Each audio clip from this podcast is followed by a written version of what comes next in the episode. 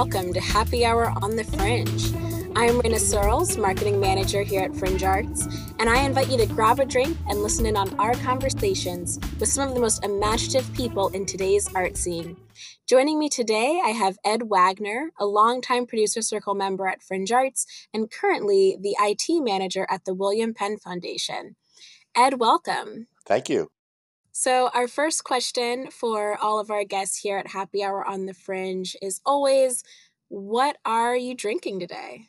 Uh, at the moment, very weak iced tea and uh, mostly seltzer water.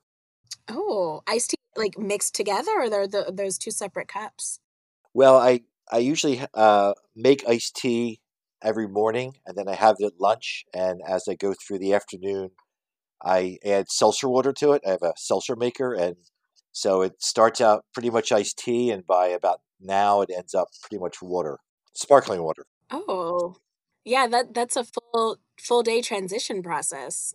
Well, they they say you're supposed to drink a lot of liquid during the day. Yeah, I, it definitely sounds like you have that covered. Um, I am for I think the first time in a while since we've been recording, uh, actually having a little bit of uh, a, a spritzer today. It's a summer red. Nice. And it is uh, we're you know we're not giving out sponsorships until people want to pay for them, but uh, it is fizzy and light wine.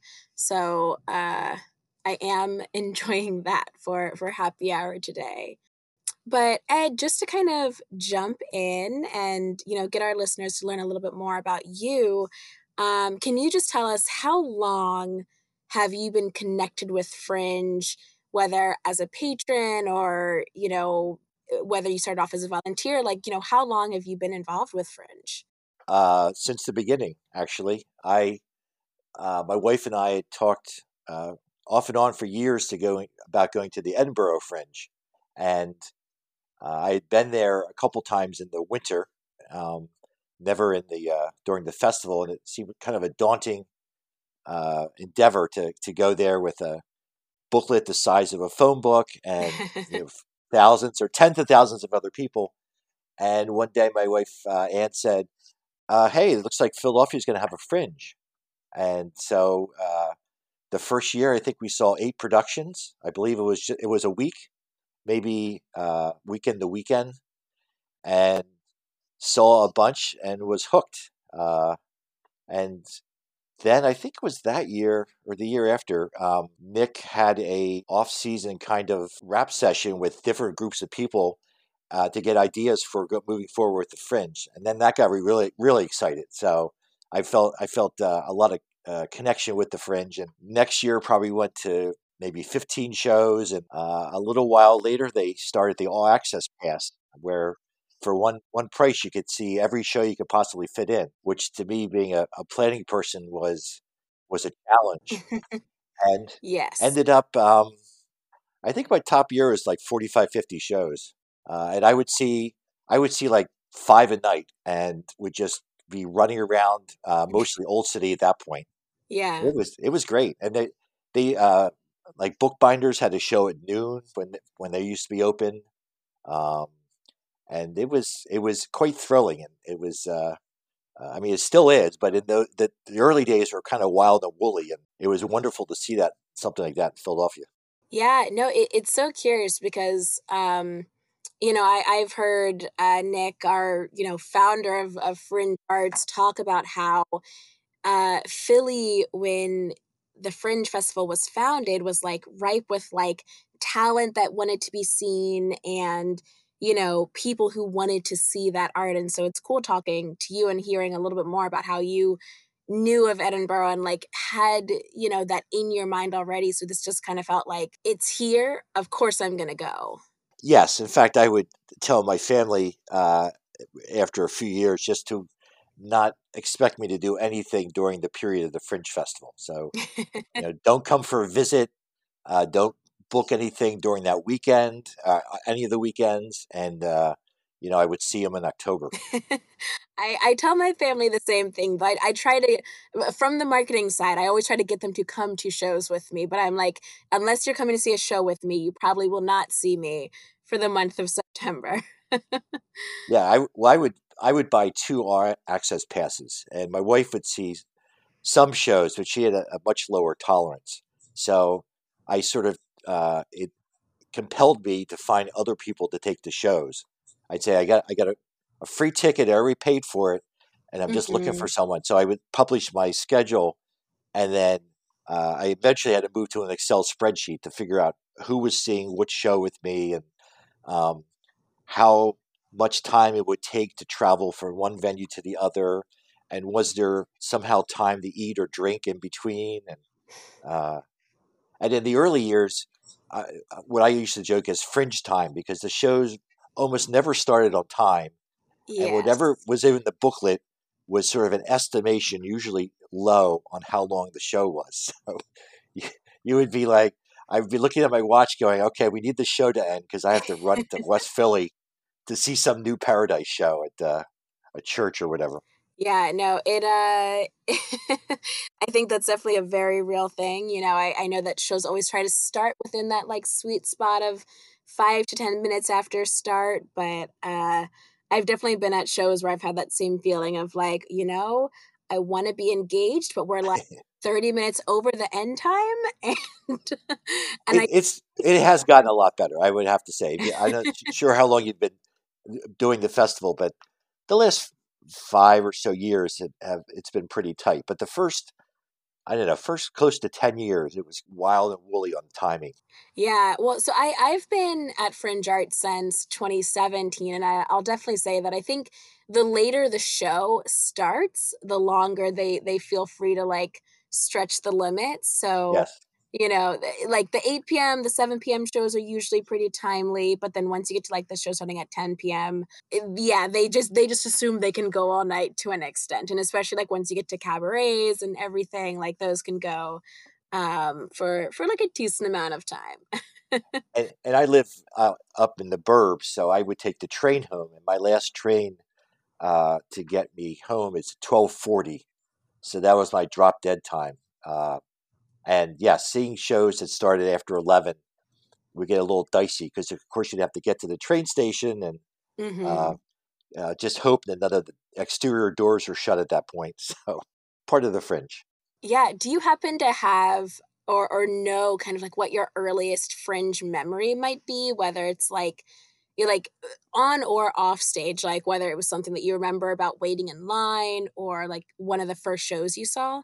Uh, well, I think it was the first year. I was I was actually I always look at my top shows uh, through the throughout the festival, and one of the top ones was uh, called Lewis and Dave, and it was uh, Theater Scam out of uh, Edmonton, Alberta, Mhm. and they had a car uh, that they had borrowed parked in front of I think it was the Corey Street Cafe, and it was a four person show, and the audience sat in the back seat of the car, and the two performers sat in the front seat, and they would put your bags and all into the trunk, so that was their luggage storage.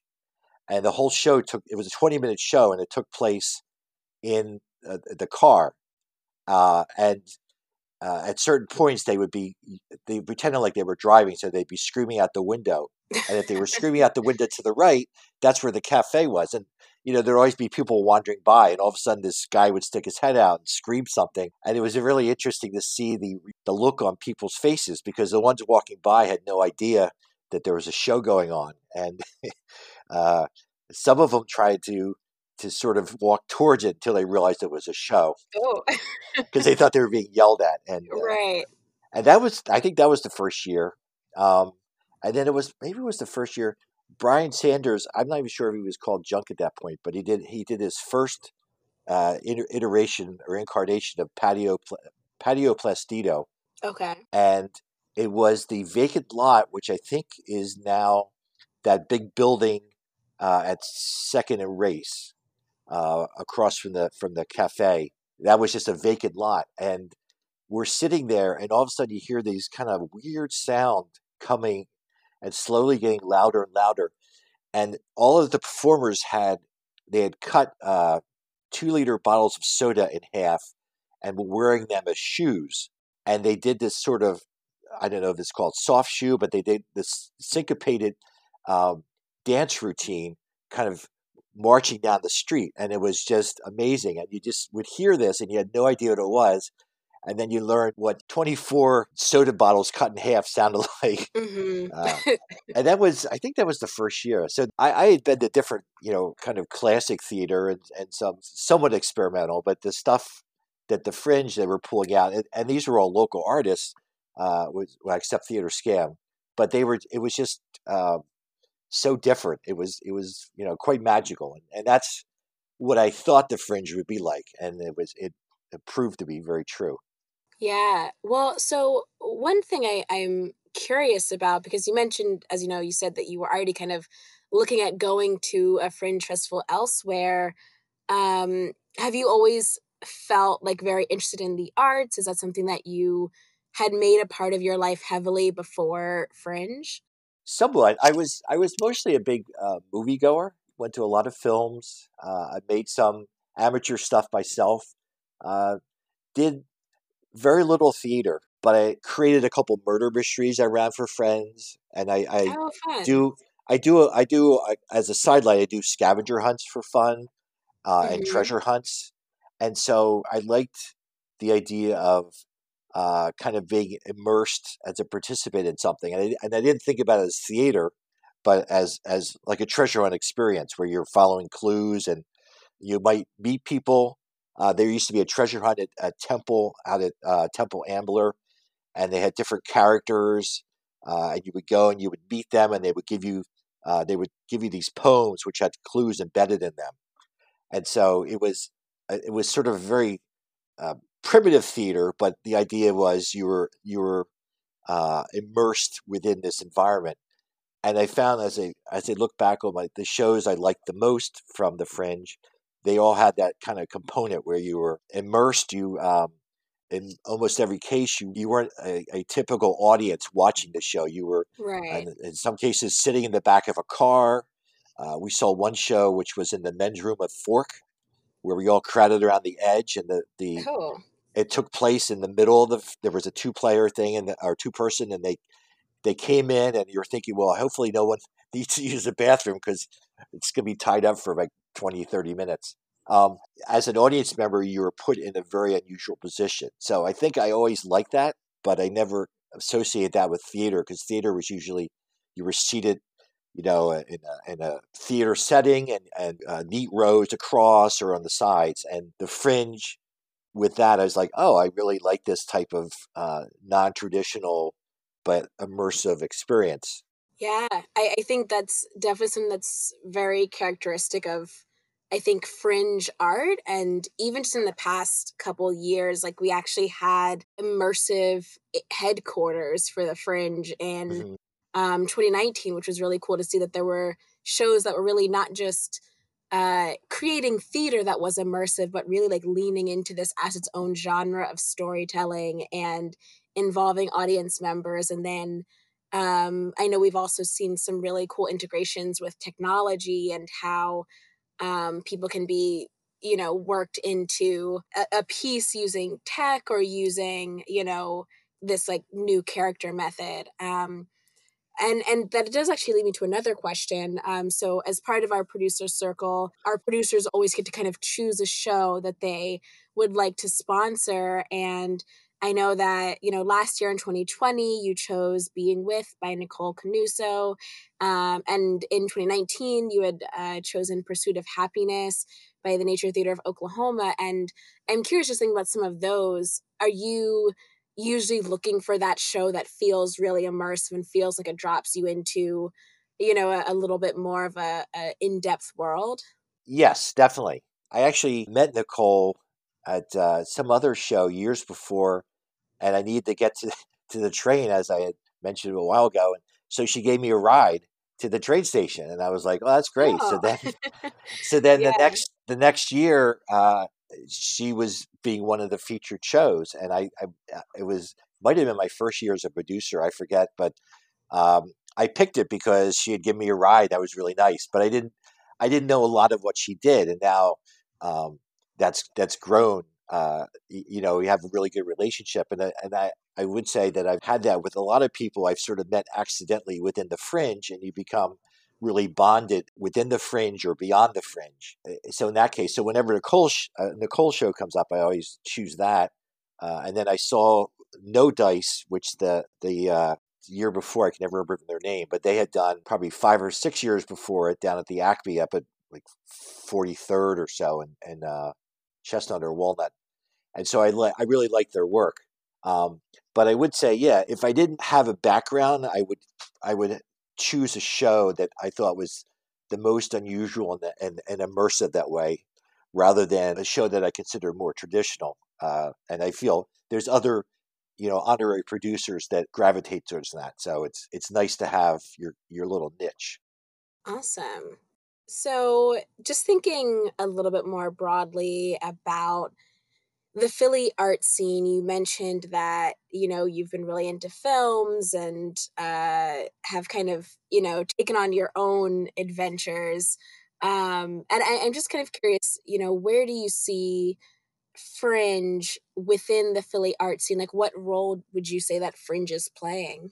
Uh, I just I like it as it's sort of an organizing structure for productions. I I, for instance, like I, I go to the I'm a member of the opera subscriber and and which is somewhat recent, actually more recent than the Fringe, and the orchestra, which is slightly more recent than the Fringe. And I didn't do a lot of other festivals in Philly, and I so I feel like I throw myself into the Fringe. Um, you know, t- t- that's my two now three or four weeks of of hardcore theater. But then you you find groups uh, like Exile and other ones where I, I pick up their subscription. So they sort of, I met them through the fringe and then you, you, you go out. So I, would like to think for uh, Philly theater goers that they, the fringe allows them to kind of see a lot of shows in a limited time. And then if they pick up on a group that they really like their work and they're local, then hopefully they go out, uh, or like the IRC, the Idiosyncratic Radiculopathy Consortium, whatever they are. we'll, we'll link the official. I believe it's like idiopathic ridiculopathy. That's it.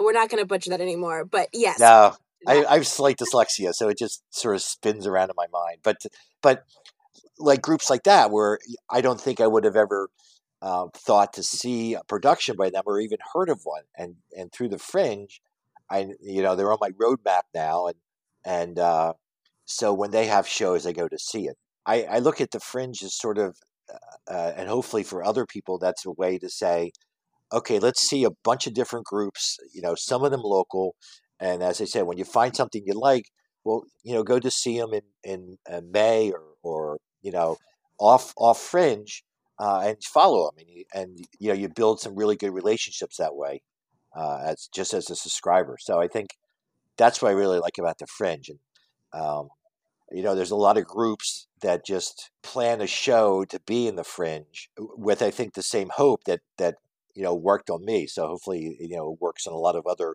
of the uh, the festival goers. Yeah, for sure.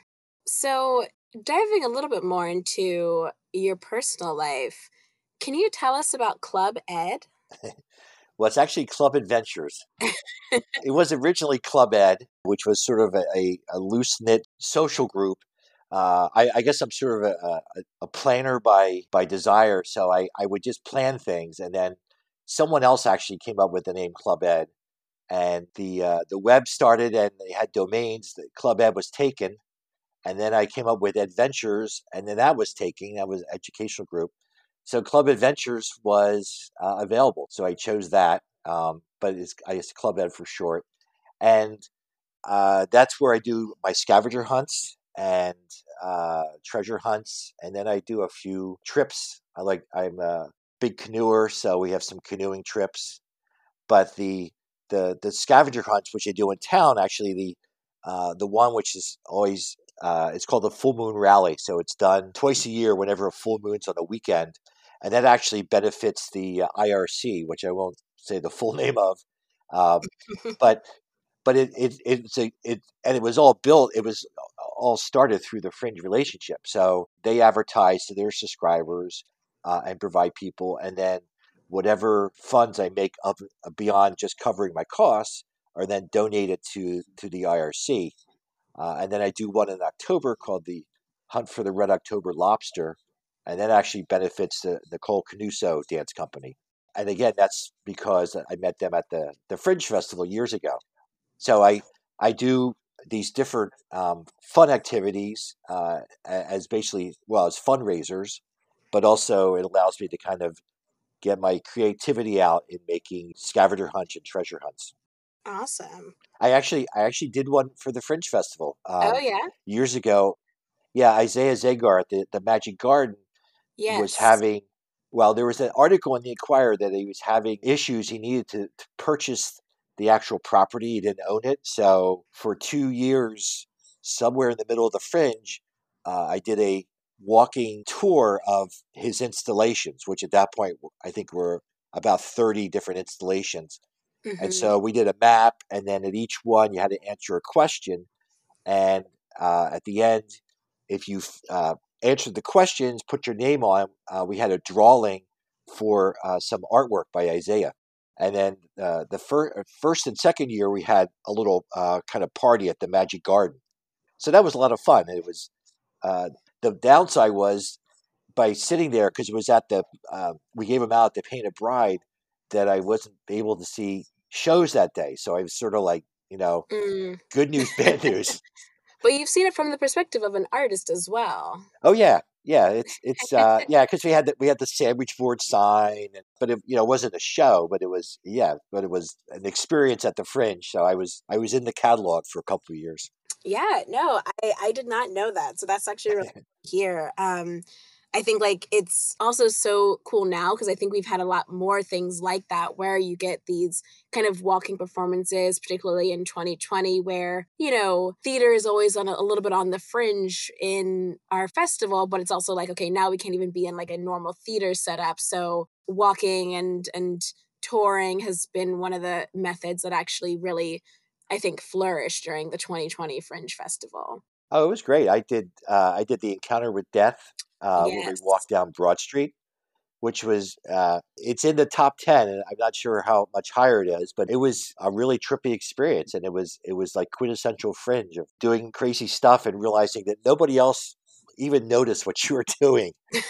you always feel like everyone's watching, and you're like, no one's watching. Uh, in fact, at, at, one point, uh, Death sat down across um, right at the um, uh, Hotel Lorraine and so I sat down right there at, uh, I guess that's Ridge coming in, and I was sitting on, on the curb, and this car next to me pulls up and goes, "Are you okay?" Oh. And I said, "I said I'm in a show," and the guy's like, "Oh, okay," and just drove off. oh no! I just sure he's in the show. I mean, what a great line! He just drove off. Um, he was that like, was yeah, good. Yeah, okay. Uh...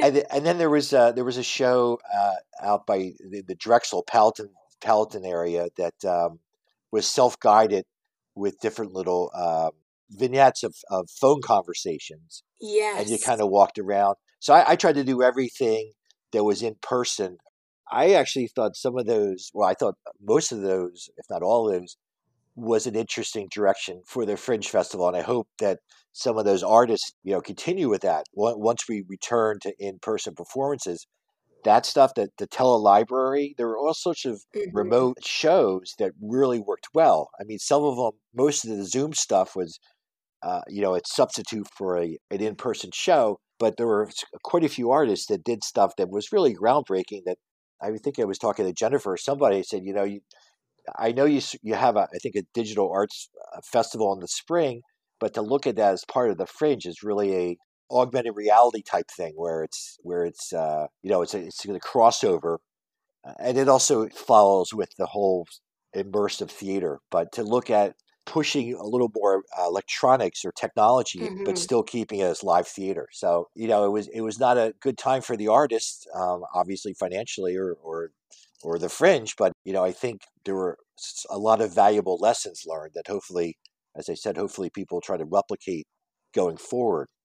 Yeah, I think it, it's going to be really important to see that because obviously we're hoping that in 2021, you know, as the vaccine continues to roll out and you know hopefully things improve in our country that we will be able to have more of the traditional art that we've seen not just in theaters but also like you know in warehouses and backyards and you know everywhere else that we're used to kind of ending up during september Um, but I, I, do think that, you know, as you said, like these alternate experiences are so valuable because they can be done solo or with a partner. Um, I actually did the one around Powelton Village um, with my partner because we were like, well, like it was kind of funny because we didn't have headphones together. So we would like press play at the same time so that we could like both be listening on our phones um, and, and try and like kind of coordinate it. But uh, yeah, like, you know, there's such like, uh, really creative ways to just like get to know a neighborhood as well, get to know a new area.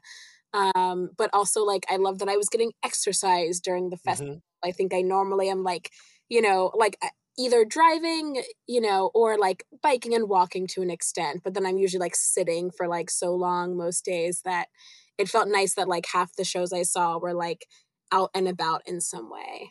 Yeah, there was a show uh, Megan did down in somewhere in South Philly. They were in three person show and they were inside a I think it was a beauty salon or something, and so the audience was outside, and so you're just kind of milling around the street. It was I think on, on Passyunk or Ninth somewhere down there. Yes. And it was kind of weird because you're you're standing there and cars are driving by because half the audience is on the other side of the road, and everyone's you know remaining socially distant. But uh, it was it was it was so bizarre as an audience member because you're a pedestrian but you're an audience member and there's pedestrians and cars going by and you're watching a show and they're totally oblivious. So it was so interesting because generally in the theater you know there's no distractions and here it was like all distractions but you're still watching the show and it was right. and i just thought yeah this really you know it's it's in a, a very unfortunate situation but i think it brought out some really creative solutions that it's you know a, a tribute to the local artists yeah and i think it definitely takes a you know a, a, huge level of skill as the artist to be able to maintain your composure um just with everything going on when you do an outdoor or like mm-hmm. you know otherwise public type show because yes there's going to be traffic there's going to be random honking there's going to be you know people having their conversations that are totally separate but um yeah, we've seen some artists do some really amazing things. And I like I always love to see it when artists like incorporate that into the show somehow. Like they're anticipating that things are gonna be a little crazy and then they can play off of that and you know turn it into something else so yeah i think we we've seen a ton of that and i'm very excited to see what we have in store coming up but i think just on that note uh you know this is our 25th fringe festival this September 2021. Crazy. You know, I've been here. This will be my fifth festival coming up. Um, but obviously, like you've been here since the beginning. And so I'm curious, you know, what are your thoughts on both how Fringe has changed in the past 25 years? And also, you know, where where do you think we're going or where do you think we should go, you know, even the next like five or ten years? Hmm, well, yeah, I mean, it was so interesting for until you got uh, the location there, your permanent home. Every year, the box office moved around, the the the lounge or the the the, the after hours show moved around, and you kind of had it, all this anticipation and excitement about where where is Fringe going to be centered this year. You know, it just always felt like a seat of the pants and and very. Uh, exciting but kind of chaotic and i'm sure you know for the staff it was super chaotic trying to find venues. Um, and then and now you have this location, so it's sort of you feel like it's it's settled. Um, and, and even there were some years where it seemed like you weren't sure what might happen next year, whether it would continue on. And now you really feel, even with with this past year, that you know it's firmly established and it's a part of Philly for the for the foreseeable future. So I think that was a big change. It was less um, less anxiety, I think, from the back end and even from the from the audience side over what would happen next year. So it was a fun ride, but uh, I don't know if if Nick and crew would want to do it again. Um, uh, but going forward, I don't know. I like a little technology, but I don't like a lot of technology in shows, and I think the fringes kept true to that. I think this past year, I think they can start to expand. You know, seeing stuff that not that's not Zoom that that really adds to the shows. Uh, and you just see so much innovation, like Thaddeus Phillips, all these people, you know, innovating. So the next five years, I, I just think that the art, the local artists, you know, will continue to amaze people, And it's always nice to see these international artists, uh, most of whom I've never heard of before. Most of them have these polished shows that are just amazing. You know, each year has been totally different. So I, I guess that's the consistency of Fringe is, is every year is totally different. And so it's sort of like when you were little and you, well, when I was little and you get the Sears Wish book and you'd see what, what the toys were for Christmas. Right. And now with the Fringe, it's like, you know, what are these toys? Because because the local artists, you know them, but you don't know what they're going to do and the international artists, uh, for the most part, at least for myself, you don't know what they're going to do, but you're like, it's going to be really good. And I, th- I feel like I'm getting pretty good at reading the program. And I, I, with my friends, I'm like, well, if you want something really edgy, you can see this. Uh, but if you're much more of a mainstream person, this these are the safer bets. And um, mm-hmm. it's just it's just a great mix. And I think that's what's the future is. It, it's just a whole potpourri of you know the full spectrum from some classic stuff to, to some very edgy stuff. And it's a surprise. It's like open, opening the, the Sears Wish book and seeing what these things you've never seen before, you know, that are going to be here for two or three or four weeks in September. Yeah, I completely agree with that. And so, our last question, which I am including purely because of our podcast intern, Ari, he is dying to know. Um, you're on your website, your 2019 camping floating trip album shows a black bear making themselves at home on your table. Yes. Do you have do you want to share that story with us?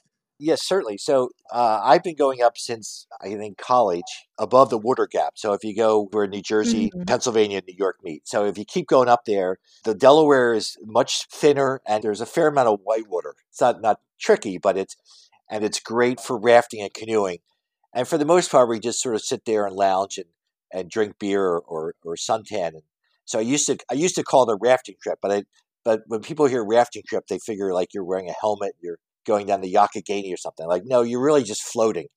Uh, mm-hmm. But so we camp at this campsite, which is on the New York side against the, the, the hills. I wouldn't call them mountains, but certainly big hills and you know there's critters out there. Uh, I mean, there's lots of black bears in PA, but we've never seen one. And so apparently, uh, the one night, one of the uh, it wasn't myself, someone else got up to to go to the use the facilities, and we have our little that's our party table there. So we have a lantern and we got the little party here sign. And by the end of several hours of drinking, you tend to leave all your snacks out. You know, some of them you put away, but most you don't. And he wakes up and there's this there's the bear on the table eating eating the food. um, and so apparently he took the photo with his phone and then he went back to bed. That was it. And uh, it wasn't he didn't scream or didn't say anything. And then the next day he goes, "Oh yeah, there was a bear in the campsite." And we're like, "Uh huh." And then he shows us the photo. I'm like, I, oh I cannot God. imagine being that calm. yeah, he said, "Oh yeah, I just saw it." Black bears generally will not attack people you know, unless I think unless you get aggressive towards them. So it was just there eating the food, and uh, and I've I've been doing this for for decades, and I've never seen a bear up there. I know they're there, but I've never seen it. But yeah, apparently my tent was probably 15 feet from that bear. So. Oh wow! Yeah, I, I like to think that I'd keep it together, but it's all in all likelihood I would like wake up, you know, walk outside and like scream a little, and then try to keep it together. But hopefully, the scream wouldn't like instigate anything I can't handle. Yeah, because you don't really want to draw attention. You, I'm not sure if the bear would bear would probably go away from you, but you really don't want to find out. So, um, no. so yeah, so apparently we have bears, and and uh, I haven't heard from anyone who says they don't want to come because there are bears there, but you never can tell. I mean, I'm I'm right up near Jenkintown area, and we have foxes that are running through our backyard. Actually, one I think got a chipmunk today. So uh, the wildlife is very close by. It's just usually you don't notice it because you're inside your house. Yes, to these days more more so than than usually. Um, but Ed, thank you so much for joining us, and and thank you for you know sharing your memories and your stories. It's it's so great to hear. It's been wonderful. Yeah. It's stunning that it's 25 years because things like Lewis and Dave and, and the Patio Plastido, they seem like they were you know just a few years ago and then you're like oh that was 25 years ago and um, regardless of what we're able to pull off in september it's you know it's been a great 25 years and looking forward to another great 25 absolutely Well, to all of our listeners, thank you for tuning in. And make sure you follow us on Facebook, Twitter, Instagram, and download the Fringe Arts app. And you can learn more about joining the producer circle at fringearts.com slash support. Thank you.